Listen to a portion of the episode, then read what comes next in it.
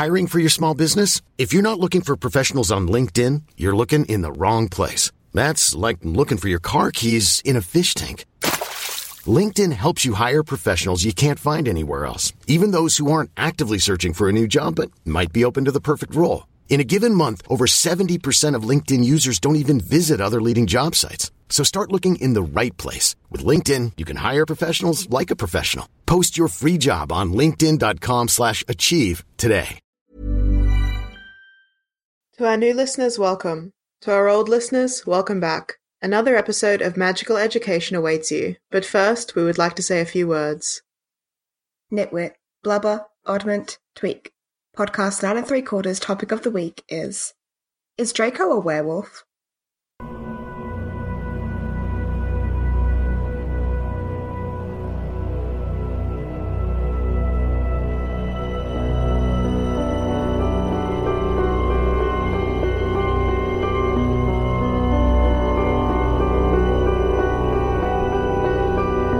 Hello, listeners. I'm Ria, and this week I'm arguing Draco is a werewolf. And I'm Jam, and this week I'm arguing that Draco is not a werewolf. Okay, before we get into the topic of today, first we're just going to do a little review of the new Portkey games, Hogwarts Mystery. Yeah, so this is exciting. Um, I've been playing this game for like over two months now because I got it when it was like still in its first version in beta. Yeah. So I've seen how it's sort of evolved over the past 2 Mhm. months, which has been quite interesting to Yeah, watch. it was really cool. The Um, beta, um, it was really cool. The beta got Yeah. released in Australia, maybe just Australia, but I just know that it was released in Australia um, earlier than the actual game went out. So it's a Hmm. mobile app um, where you, it's like a role playing game. So you get to create Yeah. a character and you attend Hogwarts and you have to like solve a mystery over your presumably seven years in attendance at Hogwarts. Got anything else to say about like the, how the Hmm. game works, the game mechanics? No, not really. That's basically the gist of it. It's like it's it's sort of like a choose your own adventure thing, except you only have limited options. Um, you can't like enter in your own options when it comes to dialogue or choice making. It's got to be Yeah. One of three choices usually. So that can be a bit limiting at times. But you know, it's a mobile game. I'm not expecting. Okay. like- Yeah, so we've both been playing for a while. Um, we're just going to Yeah. talk about like our thoughts about it, what we like, what we don't like. Um, we're not really going to be spoiling the story or anything because we're both pretty early on in the story. So you can listen to this and not be not have the game wrecked for you. But if you don't want to hear anything about the game at all, just skip ahead like I don't know five or ten minutes, um, and then we'll get into the proper episode. I think some of the things that I like Mhm, about the excellent. game is that you can choose your own house. That's great. I would have hated to have like gone through all of that effort and then get to the point where you're sorted and you get sorted into a house that you don't want to be in, and it's like, oh, like, and then you have to maybe try and restart the game, but you can't do that. So that would be Yeah, frustrating. yeah, Um, having said that, because of course both you and I chose to go to. Slytherin House, there are some things about the game that just don't quite make sense if you're playing as a Slytherin. At least, especially so in the first version of the game. The second version is doing a bit better, but um, it's Yeah. definitely clear in a lot of parts that the game was designed for you to be playing as a Gryffindor character rather than a Slytherin character. Mhm. Um, like everyone keeps describing you as being so brave all the time, and it's like, ugh, whatever. It's like even if you just do something intelligent, or if you just do something that's empathetic, they're like, oh, you're always so brave, and I'm like, okay, yeah, it's constantly, you know, you're the bravest person in our year. You're the best at magic. You're so great and amazing. I'm like, please leave me alone. I don't, just let me fade into the shadows. I don't want this. yeah. the I mean, I get that that's part of the game because you're playing as like, I guess you're playing as the Mary Sue. That's like the saver of the year or whatever.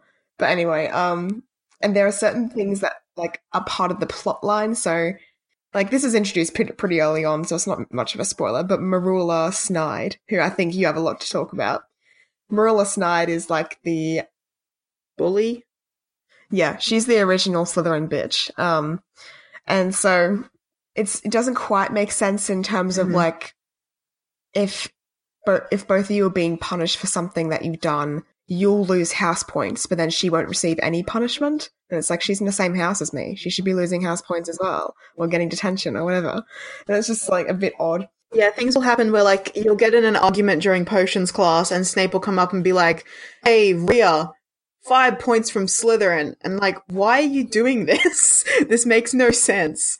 And then your prefect will come over and be like, you lost Slytherin house points by fighting with Merula. And I'm like, Slytherin, Merula's in Slytherin. What are you talking about? What do you mean? Yeah. yeah, it just, it doesn't make sense when you're in the same house as the person who's bullying you and she's not getting like any sort of oh, consequences. Yeah, she's getting it's no consequences for her actions. um, it only makes sense if you, the player, are in Gryffindor, Huff- Hufflepuff, or Ravenclaw, and she's in Slytherin, because then you would assume she is receiving consequences, but they just don't affect you. yeah. Oh, Another thing I'll say about um, because I think that was a lot of the critique that they were getting from the first version of the game. So the updates have made it clear that they're going to be in- Mhm. introducing Slytherin allies in the future, and like there's a new part of the update where you can see where you can see the relationships that you formed. So it's got relationships with like fucking Rowan and Ben and Penny and all that sort of shit. And then like it Cool. has relationships with people that you haven't met yet, which you which I assume you'll meet later in the plot. And one of them is this um, Slytherin boy called Barnaby. So I think he's going to be like the Slytherin com- like companion that you make in the future. So that's that's all right. Um, I am noticing a significant lack of Ravenclaw companions. Literally, I can't name one character right now that is a Ravenclaw that I've interacted with so far. I mean, I'm like at the end of my second year, and I haven't talked to a single Ravenclaw, um, which is funny. It's a bit weird because the character that you end up as BFFs with, um, I'm just going to say a little bit about the plot. So basically, the game begins in Diagon Alley. Um, you meet a person there whose name is Rowan, and we're not sure, but we think Rowan's like gender fluid. So depending on if you play as a witch or a wizard, the two genders, Mm. um, Rowan will either be a male or female, so they can partner up with you. So you meet this Yeah. person, Rowan, and they're like, I'm a desperate loser and everyone hates me. And you're like, okay. And then they just cling onto you forever and you cannot get rid of them. I'm not a fan of Rowan. oh, she's a limpet. She's such a nerd. I, I was okay with her at the beginning, but she's so clingy. I just don't want to be around her. Um, She's very, very, very smart, very bookish, very introverted. And it really seems like she would fit in well with Ravenclaw. Like, she never wants to do anything dangerous. And she's always like, I just want to be the one who's researching.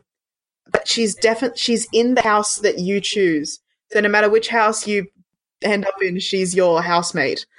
And it's like, you're just not a Slytherin. You just chose this house because I was in it. And you can't get rid of me. and I have confirmation of this because one of my friends, who's a Hufflepuff, I've set her up with this game too and was watching her Oh, play the first bit of it. And um, Rowan, yes, does end up in Hufflepuff with you. And there are some slight differences into the way people interact with you when you're in Hufflepuff. Like Marilla Snyde doesn't say, "Oh, you're such a you're such a disgrace to Slytherin" when she first meets you. She says, "No wonder you're a Hufflepuff" when she first meets you. well, First meets you, which is a bit rough. Um, so I wonder, like, what the variations of that are if you're Gryffindor or Slytherin. But yeah. Um, but the Hufflepuff common room looks really pretty. I also like in the new update they've like changed the Mhm. lessons because before in the old update the lessons like because you go into a lesson and it's like this lesson is five hours long and you have to earn five stars or whatever, which means that you have to like keep on earning points in, in a five hours time limit. And if you happen to take longer than that, you'll fail the class. And that used to be really boring. It used to be like you just like click on things, but now it's like they have more little activities throughout the lesson and it's like Mhm. more interesting at least to play, so that's good. I do like it's funny the way the game's set up is that you Yeah. use energy for actions. And like certain actions would be like oh gossip is like one thing of energy. But then like like learn to cast a spell is like four things of energy or whatever.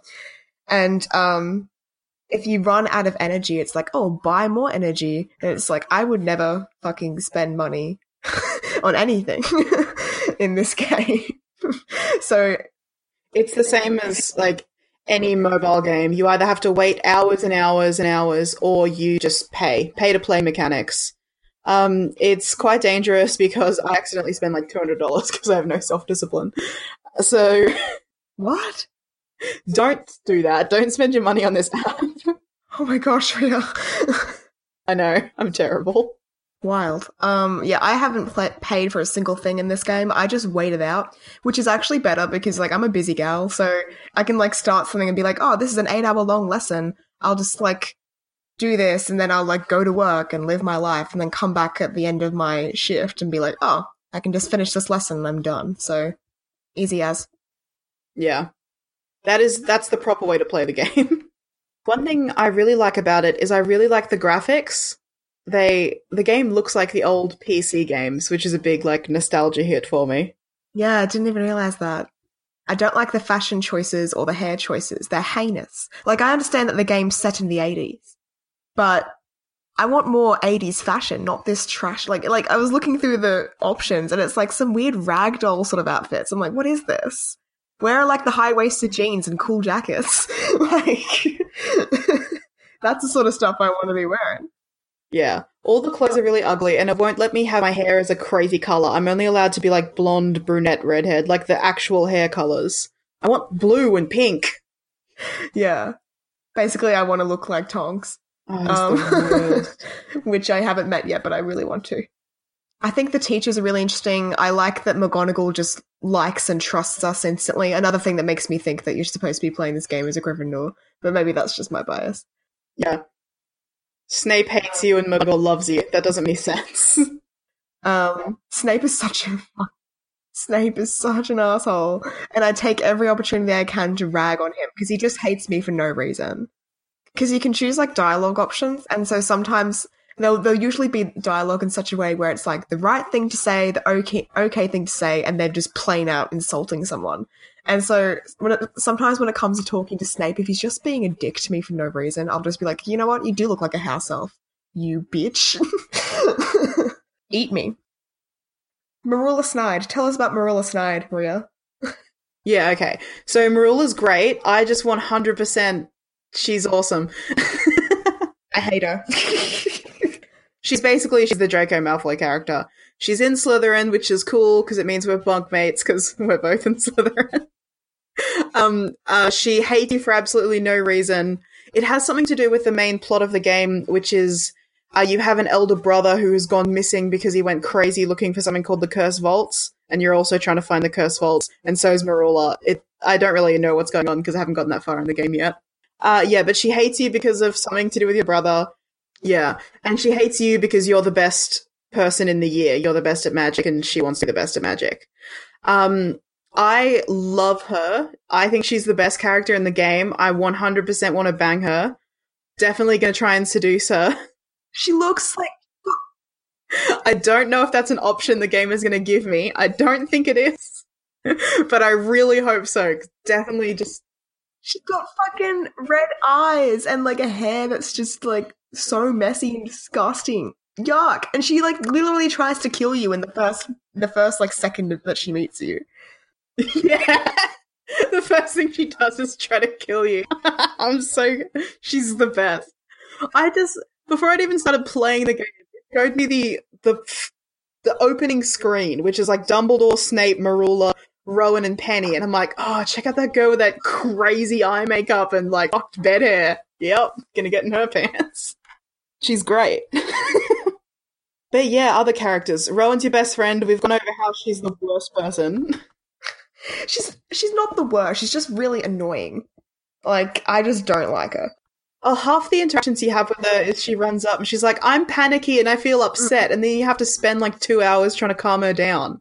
And I'm like, I don't care if you're upset. Get away from me. It's not my problem. Yeah, exactly. I'm more of a Penny sort of gal. Penny's real nice. She's real popular. She's really good at potions. She's just like cool and easygoing. Like I want to bang Penny. Penny's great. Penny is, her thing is like, she's the most popular girl at Hogwarts, which is frankly ridiculous because I don't care how great Penny is. She's an 11 year old in a school full of teenagers. no 17 year old is like, the most popular person I know is this fucking 11 year old. But yeah, she's cute, she's funny, she knows everyone, she's good at potions. I like her because she's the only one of your friends so far that I've met who comes up to you not with a list of problems. Like she's just like, "Hey, I'm fun and cool, want to hang out?" I'm like, "Yes, please." And there's also the other main character that I've met so far is Mhm. Ben, who is the Muggle-born Gryffindor boy, and his main character trait is cowardice. so he doesn't belong in Gryffindor because he's terrified of everything. He knows all of the hiding places. There's like this major plot line where he's hidden and you have to go looking for him. And I'm like, I don't want to look at this boy. Leave me alone. I hate him. Mm. I'm, I'm very bitter. See, this is why Penny and Merula are the best characters because they are the two characters who don't come to you with constant whining. Rowan and Ben is just whining and solving their problems. I don't, they're not my friends. Get away. Limpets. I will say one of my favorite things to do in the game is duel people yep. because uh, dueling's really fun because you you can just throw rocks at people as a move and it like takes away literally half their energy. They just like fall over. Yeah. One trick dueling, fuck magic. Magic is useless. Don't use any spells. Just distract them until they are looking the other way and then chuck a rock at their head until they die. That's how I've won every duel. yeah, two rocks Mhm. and they're down. Don't have to cast a single spell. And then at the end of the duel, they're like, "Wow, you're so good at magic." I'm like, "Bitch, I was just throwing rocks at you." Uh, other advice for the game is that get free energy by tapping stuff on different levels. It renews every couple of hours, so that's good to give you a bit of a boost if you're running low. Yeah. So on the transfiguration level, you tap some books on a bench. On the grounds level, you tap the stick, and Fang comes running up and takes it away. It's great. Um, on the on the Great Hall level, you tap one of the flaming columns next to the Great Hall doors. On the dungeons level, you tap the house elf. On the charms room level, you tap the, the first portrait you see, which has which is blank, but then a lady appears laughing. And then on the Dumbledore's office level, you tap a the second portrait you see, and then the two pumpkins get put on the portrait. So hacks. You just had that whole thing memorized. I was going to be like, one of them's a house elf, one of them's the dog, and the rest you have to find on your own because I haven't got them memorized. But you just knew them all. Yeah, I've been playing this game a lot, Ria, because I want to figure out the mystery. Yeah, I am very interested. That's one thing that I'm really enjoying. I really want to know what's going on, and I'm loving investigating Hogwarts and interacting with people and trying to solve a mystery. It's fun. It's like I'm in the first couple of books. Okay, so we should probably move on from this game now because we've been talking about it for a while. Let's get into the proper episode. Yes. So is Draco a werewolf? No. I think he is. So the theory that Draco is a werewolf is it's like one of those big theories in the Harry Potter fandom that's been passed around a lot and has even filtered out into the general public because it's such a popular headcanon. It started in the half when the Half Blood Prince came out. So like way back when the books are still being published. uh huh. The theory goes that in between the fifth and the sixth books, Voldemort sent Fenrir Greyback to bite Draco Malfoy and transform him into a werewolf as a punishment to Lucius Malfoy because Lucius Malfoy failed to retrieve the prophecy. Right. D- So, what do you think of that? Uh, unlikely, because why would Voldemort want to soil the pure blood of the Malfoy family? Sure, Lucius ought to be punished, but he's already in Azkaban. Isn't that punishment enough? no, absolutely not. Voldemort didn't send him to Azkaban. Well, that was the Ministry of Magic. That's not Voldemort's punishment. Yeah. Yeah, but Voldemort has another punishment in the fact that he's setting Draco up to do the near impossible task of murdering Albus Dumbledore. Mm. But I think he did both of those things. He set him up to kill Albus Dumbledore and also Yeah. made him a werewolf. But, like, why would he want to do that, though? What's the benefit of making Draco Malfoy a werewolf when he wants Draco Malfoy to kill Dumbledore at Hogwarts? Wouldn't that make it more difficult for him to complete his task? Yeah, but he doesn't want Draco to complete his task. He's supposed to fail to give Voldemort an excuse to murder him. Uh, Hmm. Anyway, I'm gonna go. I'm gonna start with evidence against Draco being a Death Eater. Okay, so first of all, uh, the first hint that we get that Draco might have become a Death Eater is when Harry, Ron, and Hermione follow him under the invisibility cloak to Borgin and Burkes and eavesdrop on a conversation that he has there. During that conversation, Draco pulls back his sleeves, shows Borgin something on his arm, and Borgin freaks out. He's terrified, and Draco's like, You better do what I say. Uh, and Harry assumes at the time that that's the Dark Mark, and he's showing Borgin like evidence that he's aligned with Voldemort. But we never actually see the Dark Mark, so that's not confirmed. But we do see the Dark Mark in the movie. Yeah, I don't care about the movie. I'm straight up ignoring the movie. this is just about the book. What? That's clear evidence in the sixth movie. oh. Yeah, I'm not going to reference the movie. sixth movie, Draco pulls pulls up his sleeve and Yeah. has a dark mark on. Okay, his this mo- this theory was created before the movie came out. So to pretend the movie doesn't exist, this is a book exclusive theory.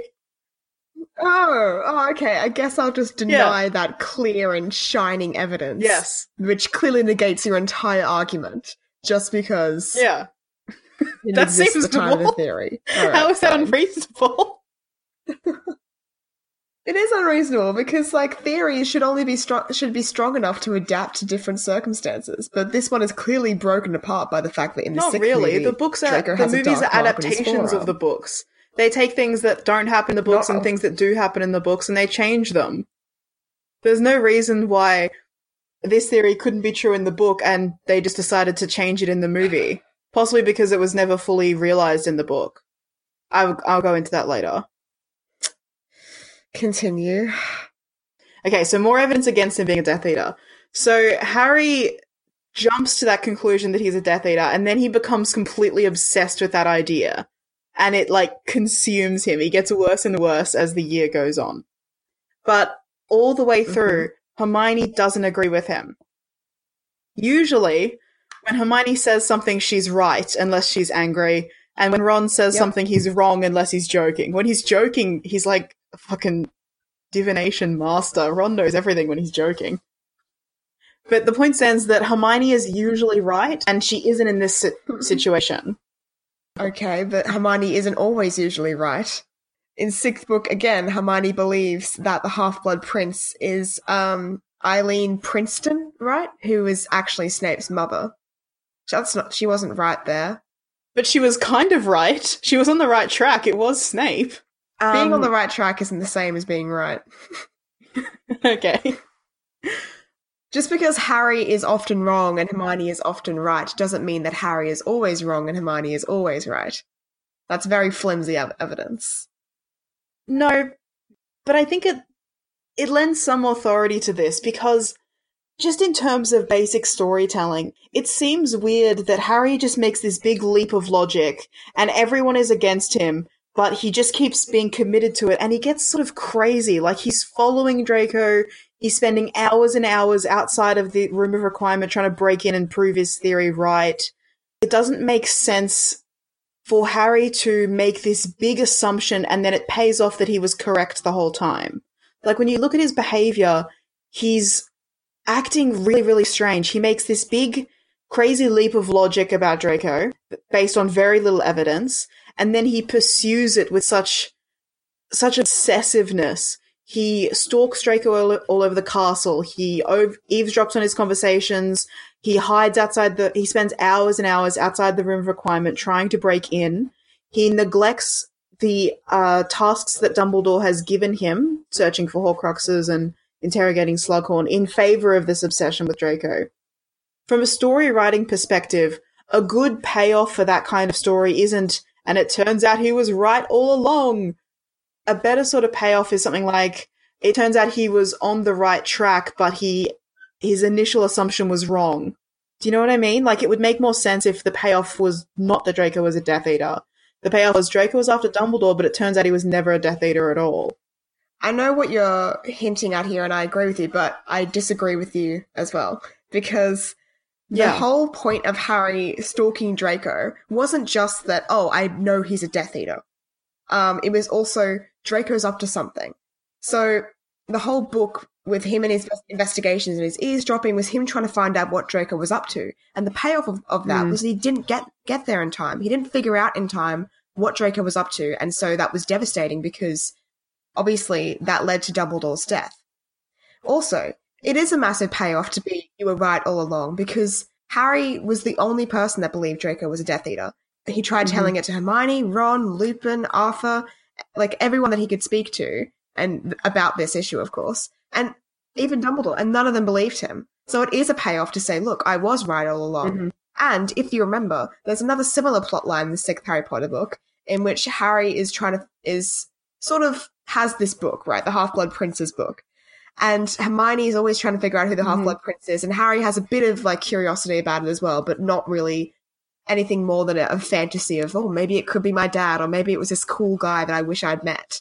And so that is a the payoff of that is that wow, it turns out to be Snape, but it turns out that this uh, figure that I've been idolizing was actually dangerous and a betrayer. So that is a sort of subversion, and it goes back to what you were harking at, where it's like, oh, he was he was convinced of this one thing the whole time, but then it turned out he was wrong.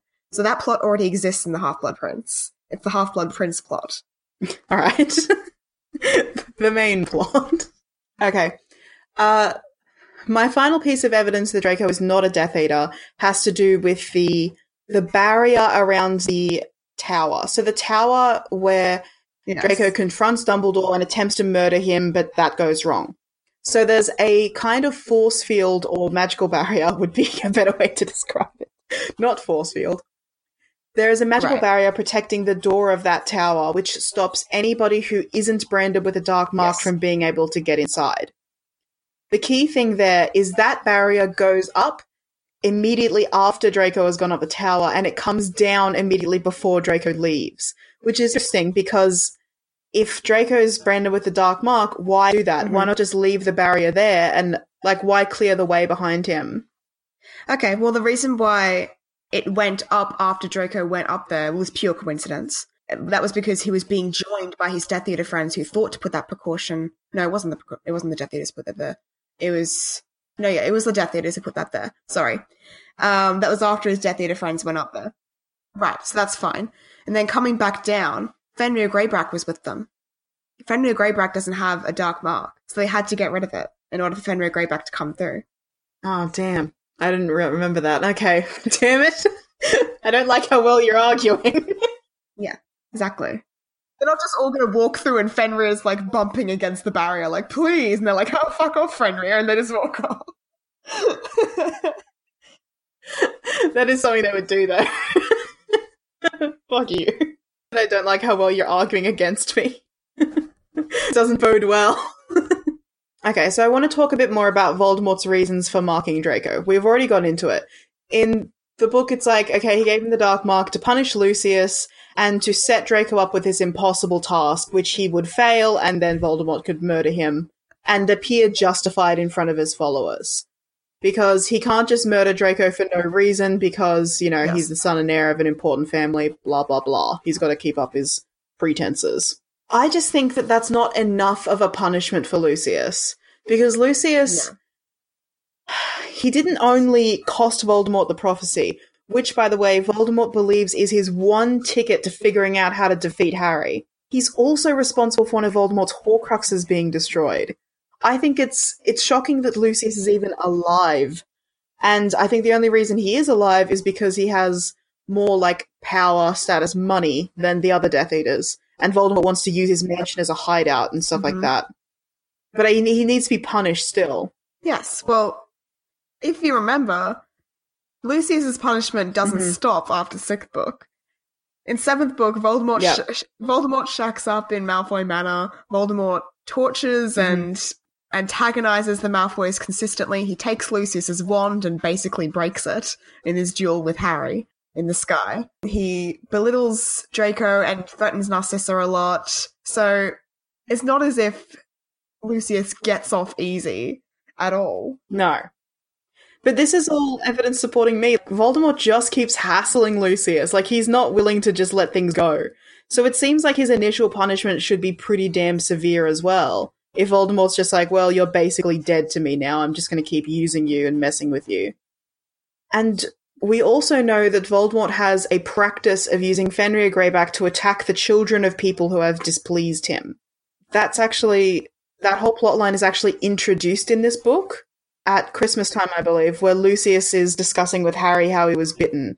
Lupin. That seems like it's set up for like a reveal at the end, but it doesn't quite go anywhere because at the end Fenrir just attacks Bill and Bill isn't transformed into a werewolf. Yeah, well, that doesn't mean that the plot is necessarily about Draco. No, but it could be. Like, I think that would be a really awful, awful punishment for Lucius. Like, his only son and heir is now no longer a pureblood. By the reasoning of people like Voldemort and Lucius, he's not a real wizard anymore, and he's barely even a person. Right. Can I just interject here with some solid evidence for my argument, though? So, if you begin, if you remember, at the beginning of the Mhm. sixth book, there's a scene where Bellatrix and Narcissa go and visit Snape. Narcissa is basically begging Snape Mhm. to help her son and to protect him and to f- do the deed should Malfoy, should Draco not be able to do it. Now, throughout this scene, why wouldn't have Narcissa said something along the lines of, look, my son needs your help in more than one way. He needs Wolfsbane potion and he needs you to take care, like, he needs you to look out for him because now he's a werewolf. None of her language seemed to indicate that her son had just been turned into a werewolf at all. And neither did Bellatrix's. Yeah, I think it's because at that point they don't know what's going to happen. At that point, Draco hasn't been bitten. So, like, first of all, none of the lines specifically say Draco's going to become a Death Eater. So you can read that scene with the idea that the werewolf thing is true and it still makes sense. But if you want to be better and more in character.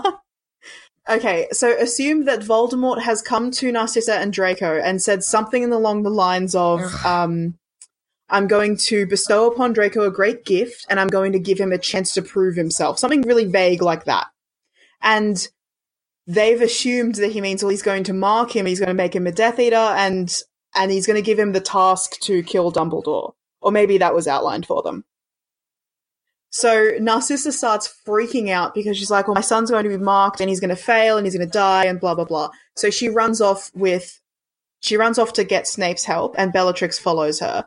And this is actually, if you look at the sort of language Bellatrix uses, she's saying things like, um, Draco is excited. He wants he wants this chance to prove himself. He is going to be honored. It's all like future sort of tense, like implying something's going to happen but hasn't happened yet. So I think they like Voldemort as an extra fucking cruel thing because he's an asshole. Set them up to believe that Draco is going to be honored and inducted into the Death Eaters, and then turned around and had Fenrir bite him. Okay. That is my opinion. Okay. I don't believe that, Mhm. but that's your opinion, I guess. Yeah. Can I also point to a different scene? In The Deathly Hallows, Mhm. Dumbledore, in, in a flashback, when, when, you're, when Harry's sifting through Snape's memories, Dumbledore is talking about how Snape has to protect the poor boy, indicating Draco, and obviously do the deed, killing him, wh- where Snape has to kill Dumbledore. In this conversation, again, it doesn't come up. Yeah, there's but- no hints at all to indicate that Draco was a werewolf. There's also nothing that Dumbledore says along the lines of, "Oh, I'll open up the Whomping Willow again so that he can transform there," or anything along those lines. Okay. When was that exactly?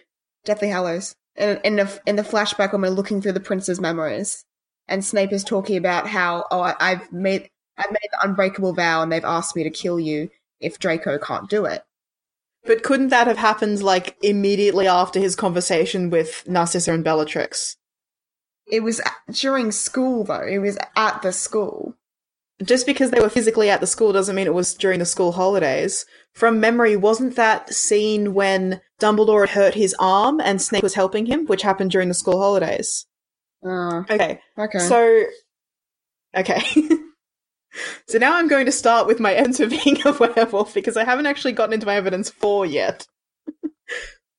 um, at Borgin and Burkes, Draco shows him. Draco shows Borgin the. What I'm saying is the bite mark. I'm saying that Fenrir bit Draco on the arm, like where the dark mark was supposed to go All right. Fine. as like like even worse like you can never be marked like you'll never be one of the death eaters you're bitten you're a werewolf now Draco shows Borgin the bite, and he name drops Fenrir Greyback. Like he says specifically, you know Fenrir Greyback, right? He's a close personal friend. Wouldn't it be awful if I had to send him over here to talk to you? That is just a threat, obviously, but it sort of implies that like Draco and Fenrir are quite close. Like maybe Draco's part of his pack now because Fenrir has a pack of crazy werewolf, back like vicious animals. That would explain why Borgin is so terrified of Draco. The Death Eaters constantly. The Death Eaters like make threats against people's families all the time using the Fenrir the Greyback because, like, what's worse than being killed by Death Eaters? Having a children turn into werewolves, apparently. So I don't think that's evidence. Yeah. that's why we can't vaccinate them. Yeah, I, I was about to say there's an analogy there, but um, I wouldn't call that evidence. Why not? That's great evidence. That's one way to interpret the scene, which greatly supports my argument. It's one way to interpret oh. the scene, but it's not the only way to interpret the scene. Draco could just simply be showing Borgin his dark mark. Borgin is threatened by this because it's like, oh, shit, this isn't just some petulant child. This is actually a Death Eater who has connections to Voldemort, who has returned, by the way. And so if he's threatening me with a werewolf bite, then I'm going to take that seriously. If he's threatening you with a werewolf bite? Yeah, because he's, th- he's saying that Fenrir Greyback is a p- close personal friend. And by the way, that's that's the sort of shit that elite, elitist people say all the time. If they've met like the president once, it's like, oh yes, they're a close personal friend. Mm. That is the kind of shit that Draco specifically says all the time. He does it the year before when he's like, "Oh yeah, the owl examiners, I know them all." It's like, no, you don't. it's just a lie. Fast forward to on the Hogwarts Express. Um, there's that scene where Harry turns himself invisible and follows Theodore Nott back to his train compartment so he can overhear what Draco's saying. Draco is talking about how he doesn't need to be at school anymore. He's ready to move to move on to bigger and better things. If he's a Death Eater, that doesn't quite make sense because he's still underage and he should still be studying magic, even if it's dark magic that he wants to learn. But it yeah, does so... make sense if he's like leaning into the werewolf side of himself. Like if he's trying to accept it, like maybe Greyback's gotten into his head and is like, you don't need magic anymore. You're not, you don't have to be a wizard. You can get everything you want just by embracing your wolf side. And at this point, Draco is still loyal to Voldemort, so he probably stink, ah, he probably thinks that like I can serve the Dark Lord yeah. really well if I'm like some kind of magical beast. This is before he gets like a big dose of reality later on. I don't think so. I think when he says uh, it's time for me to move on to bigger yeah. and greater things, look into, look at the perspective of the sixth book. There are attacks against Muggles from Death Eaters happening on the reg. Like Voldemort's on the move, and so are his armies. They're gathering. They're getting giants. They're getting vampires. Maybe that's what Draco's thinking. It's like school's a waste of time. The war's starting. I want to be training with my uh with my family and with actual Death Eaters that will teach me curses that are better than what I could learn from at, at Hogwarts. Because at Hogwarts they just learn defense against dark arts, not the actual dark arts. So that's what Draco means when he says, "I want to move on to bigger and better things." He wants to be part of the war effort. He wants to be part of Voldemort's rise. Hmm. Maybe he wants to be a werewolf. Check out my incredible debate skills here. yeah. I love this. This is always the case in debate episodes. I'll come up with all these very clear arguments, and then you'll just be like, but what about this? And you're just reiterating what you've already said. that is classic. That is so me. I just let you make your argument, and I'm like, but what if? And I say some snide, stupid bullshit and act like it's a real argument classic elder sibling. so throughout the book, Draco is described as becoming increasingly sickly. Like he's pale, he's tired. This is supposedly from stress, but like it could also be an indication of like regular transformations. It sounds a lot like how Lupin is described. Uh uh-uh. uh And did you say uh uh? uh no. Uh uh Lupin is only described as being sickly and like exhausted around the phase of a full moon. The rest of the time, he just looks shabby, but that's because of his clothing. Draco is sickly and stressed all the time. There's not a there's not a point throughout this book in which like Harry sees him and thinks that he looks healthy or fine. He's always described as like the the, the shadow-eyed Draco or like the gaunt-faced Draco. So being sickly all the time isn't an indication of werewolfness. Well, it's probably affecting him as a lot worse because he's not used to it. Lupin's had like what decades to get used to his transformations and figure out how to handle them. Draco's like getting the full brunt of it and he hasn't figured out how to cope yet. Like he's only just newly bitten.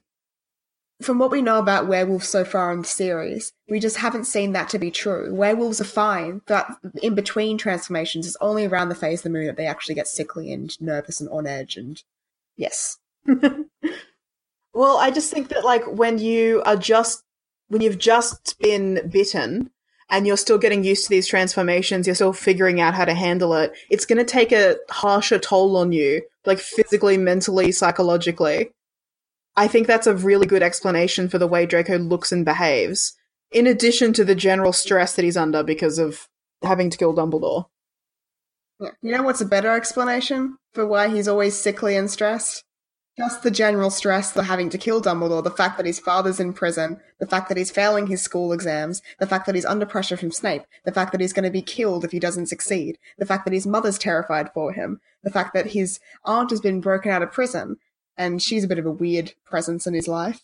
Yeah, the fact that reality is about to come crashing down on him, he's isolating himself from his friends because they don't understand what he's going through. But that's enough reason to be looking sick and stressed.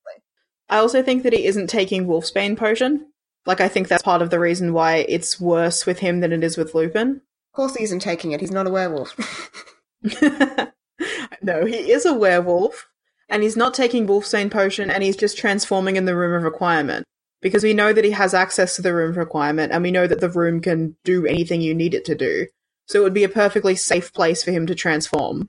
Possibly he hasn't told Snape what's going on, and or the other possibility is that he doesn't want to take the potion because Slughorn is the potion's master now, and it would be highly suspicious if such large quantities of ingredients were going missing as to as to explain the quantity of Wolfsbane potion that he would need to be taking regularly.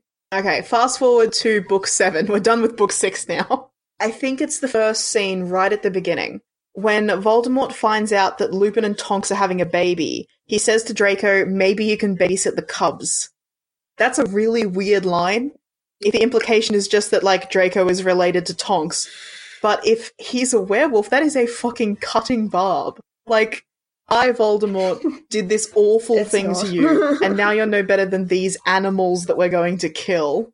Like, what a massive middle finger to the entire Malfoy family. Hey, Draco, maybe you can babysit the cubs fuck you. I will admit that is a sick burn. Um, however, it doesn't it doesn't necessarily tell us that Draco is in fact a werewolf. It could just be a dig at the fact that the Malfoy family is terrified. Draco's clearly terrified at that meeting. Draco's the only like child there. I mean, yes, he's seventeen, but he's a child, and children usually babysit other children. So that's the implication there. Voldemort just wants to put Draco at the center of attention and frighten him a little bit.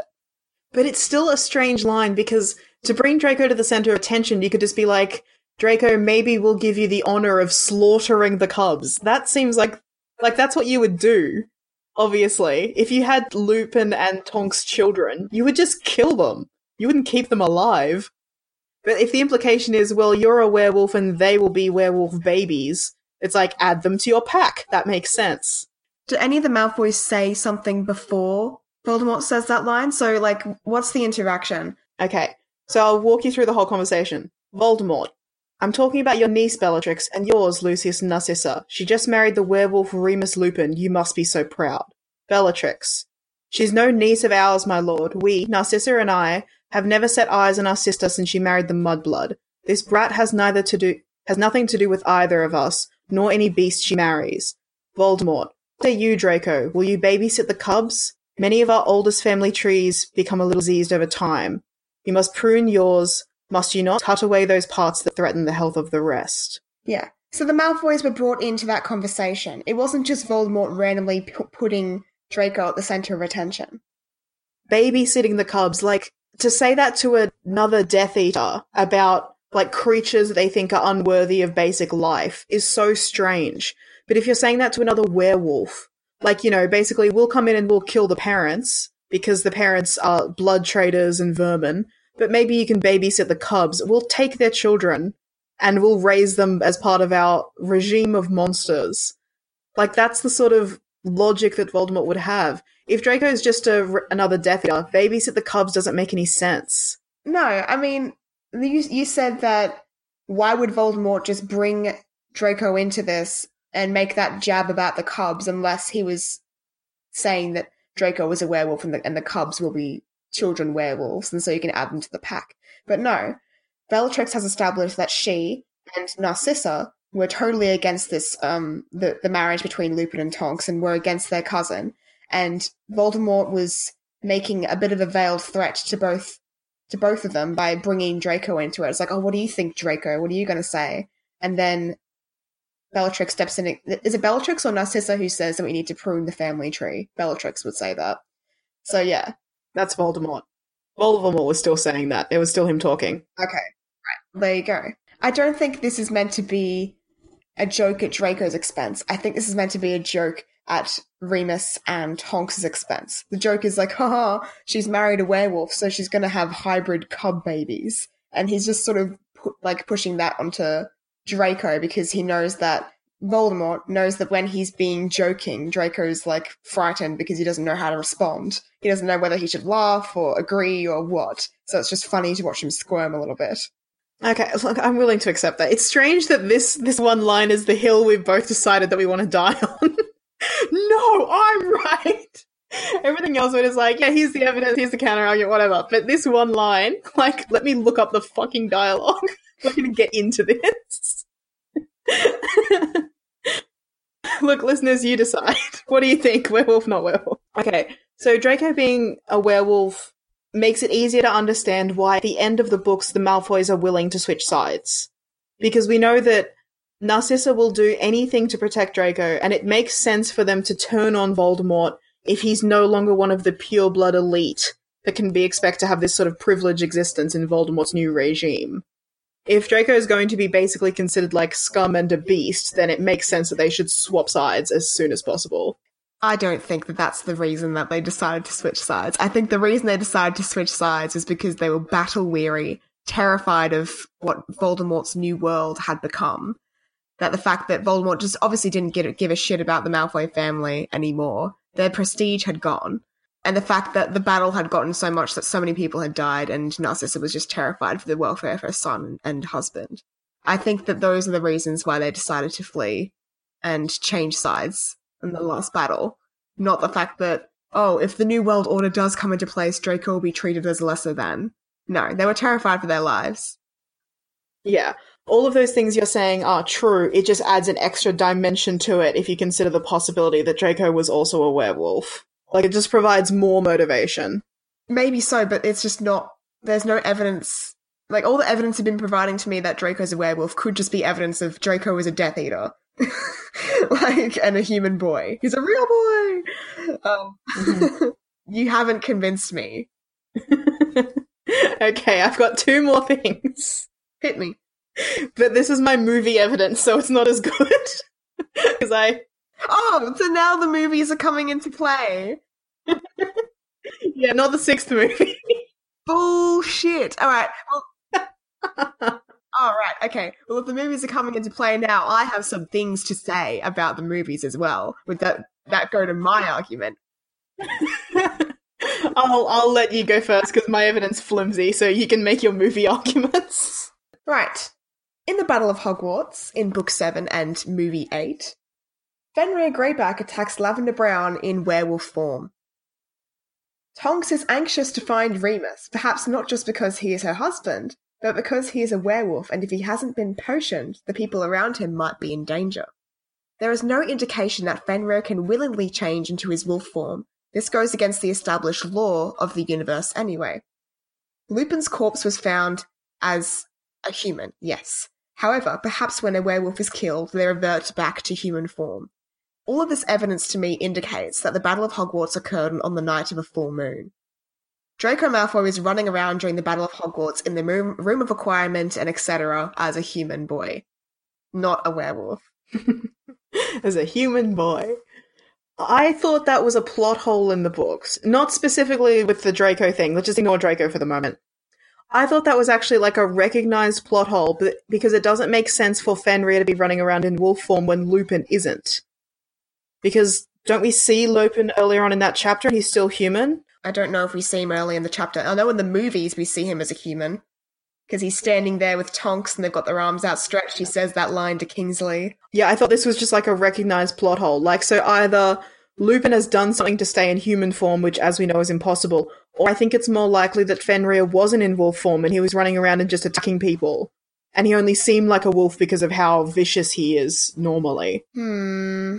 Like, I'm just trying to remember if it specifically says in the book, like, Fenrir in his wolf form attacks Lavender. Because I think it just says that, like, Fenrir Greyback charges past and attacks Lavender and bites her.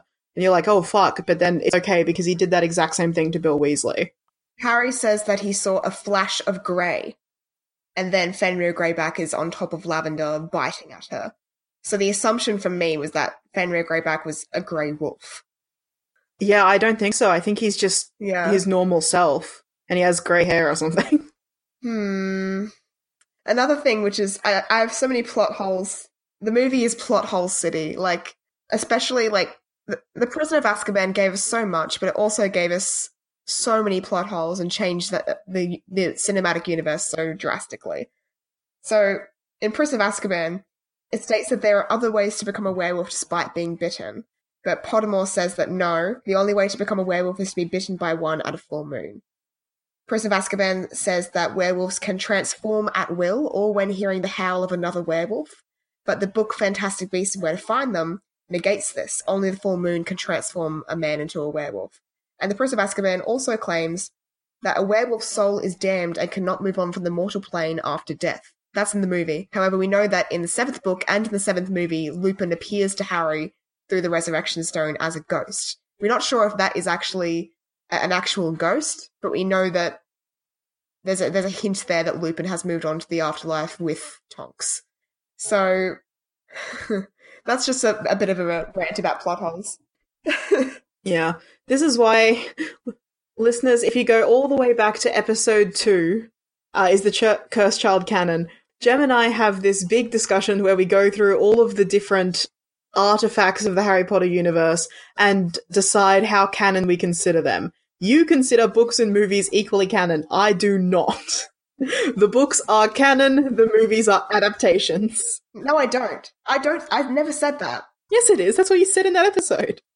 No, I didn't. I said that the books are canon, the seven original texts are canon, and then the movies are canon unless they directly negate what is stated in the series, in the series of books. Right, that's true. That is what you said. Unless they directly negate or defile what is said in the original text, to quote myself posthumously. Thank you very much. For posthumously. You're hearing me from beyond the grave, listeners. I'll be dead by the time we release this. Ooh. Ooh. Ah, back to judging goes after choking on a grape. Okay, so I just wanted to reference two things from the movies which sort of play into this theory, but I won't say they're direct evidence because I don't consider the movies canon. So in the eighth movie, or seven part two, that weird hug scene with Draco and Voldemort. That's so weird. If you watch that scene again, the idea in your head that Voldemort no longer thinks of Draco as a person, but thinks of him like a dog. It fits. He treats him like a pet. I think the actual line is "Come, Draco." Then Draco walks over into him and he gives him like a weird pat hug thing, and he's like, "Now run along to your family." It fits. If Voldemort's like this person is not a human, he's a dog now. I I don't accept that as evidence because that that is the weirdest thing in the entire cinematic Harry Potter experience. Um and I don't think there's any explanation behind that besides what. so I would accept that as evidence that Draco is in fact a werewolf. You could see that as Draco's you could still see that as Draco is a Death Eater and a human boy, and Voldemort is just welcoming the first Death Eater onto his side. And he's just very bad at being welcoming because he doesn't know how humans interact. Exactly. He doesn't know how to do things properly with emotional anything. So you can believe that he's just being welcoming. It's just an awful scene to watch it. I just, I think, oh, I think when I actually saw that in cinemas for the first time, I couldn't take it seriously. I actually did laugh. I was like, what? no, I remember it being chilling. I was terrified. The other piece of movie evidence that I have is I've referenced this before in our Wolf Star episode. Something happens, and nobody knows what it is. Something happens in the third movie, which J.K. Rowling has said this actually foreshadows something which was going to happen later in the series. So I think books five, six, and seven, there's something in those books which is foreshadowed in the third movie. And nobody knows what it is because she's never explained herself. This could be referring to the moment in Defense Against the Dark Arts class where Draco mimics a werewolf and howls. That could be foreshadowing of him being a werewolf. Yep, that's all. Sure, it could be referring to that moment.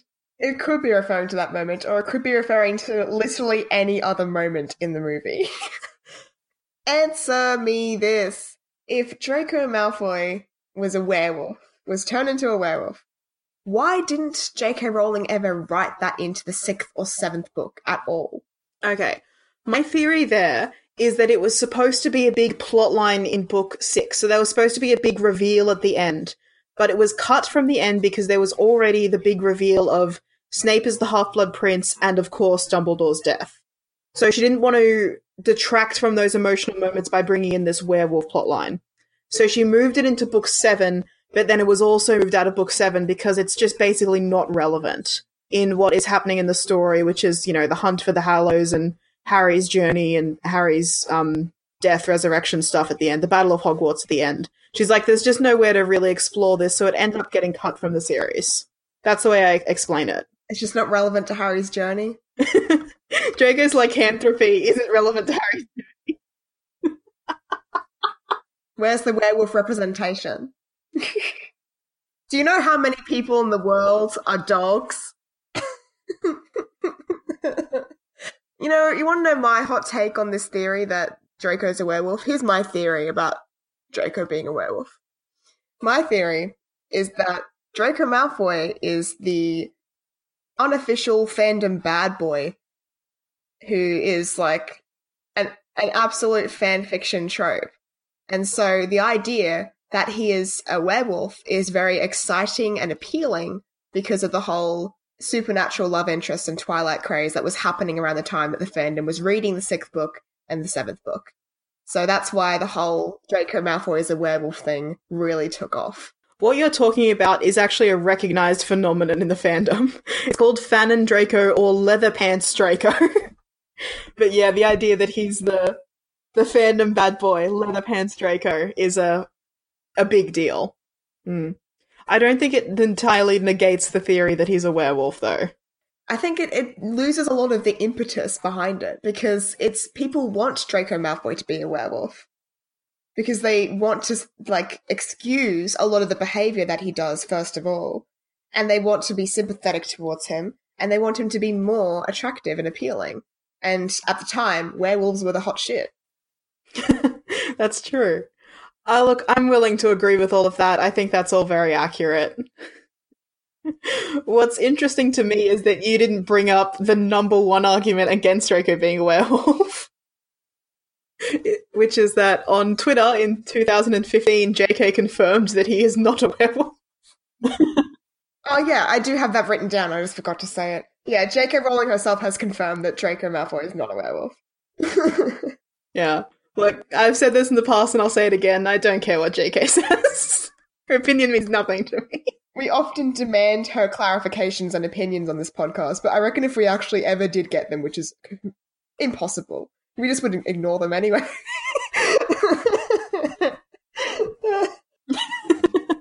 I tweeted her um, about our last episode, the Owls episode, asking for clarification.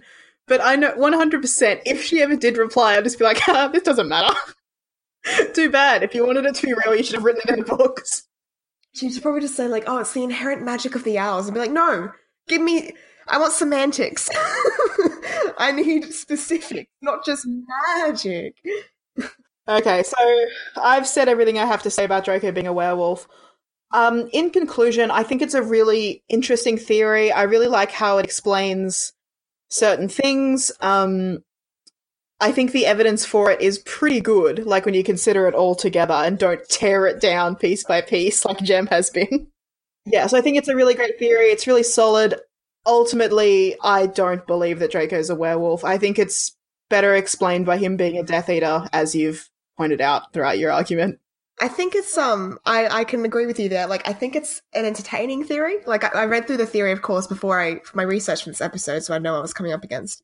And when you do see all the evidence like that piled together, it can be convincing, of course, unless you have seen the sixth movie. This is before the sixth movie came out. But I do, I don't like it as a theory in terms of it. I think it depreciates from uh, Draco's character arc. I think if we were to say, oh, Draco is a werewolf, and that's why he's um, acting so poorly, and that why we should have sympathy for him, I think it detracts from the fact that Draco was a bad person he made a lot of mistakes. He was forced to do things he didn't want to do.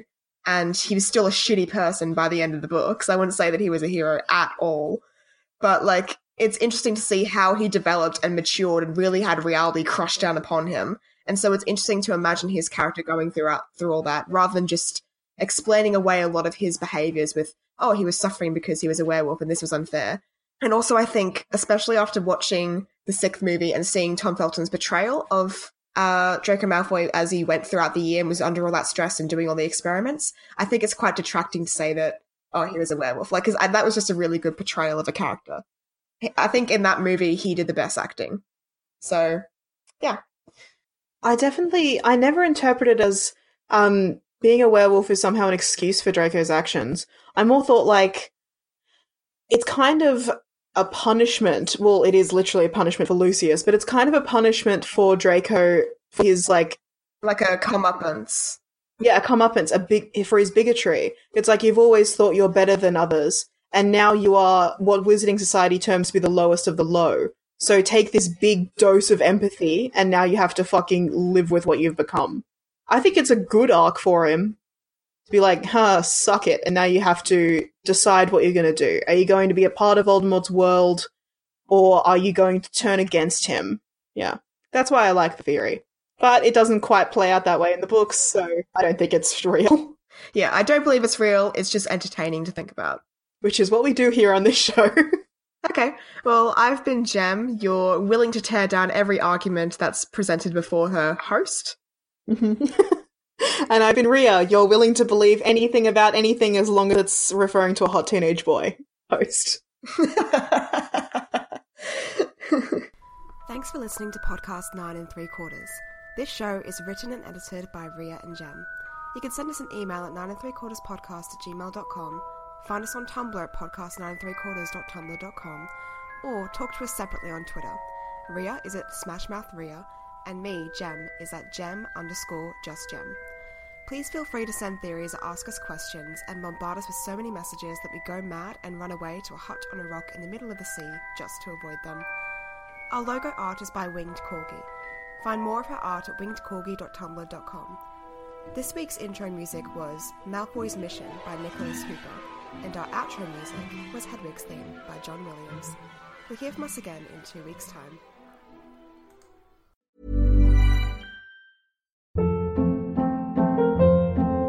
Hold up. What was that? Boring. No flavor. That was as bad as those leftovers you ate all week. Keke Palmer here, and it's time to say hello to something fresh and guilt-free. Hello Fresh. Jazz up dinner with pecan-crusted chicken or garlic butter shrimp scampi. Now that's music to my mouth. Hello Fresh. Let's get this dinner party started. Discover all the delicious possibilities at hellofresh.com.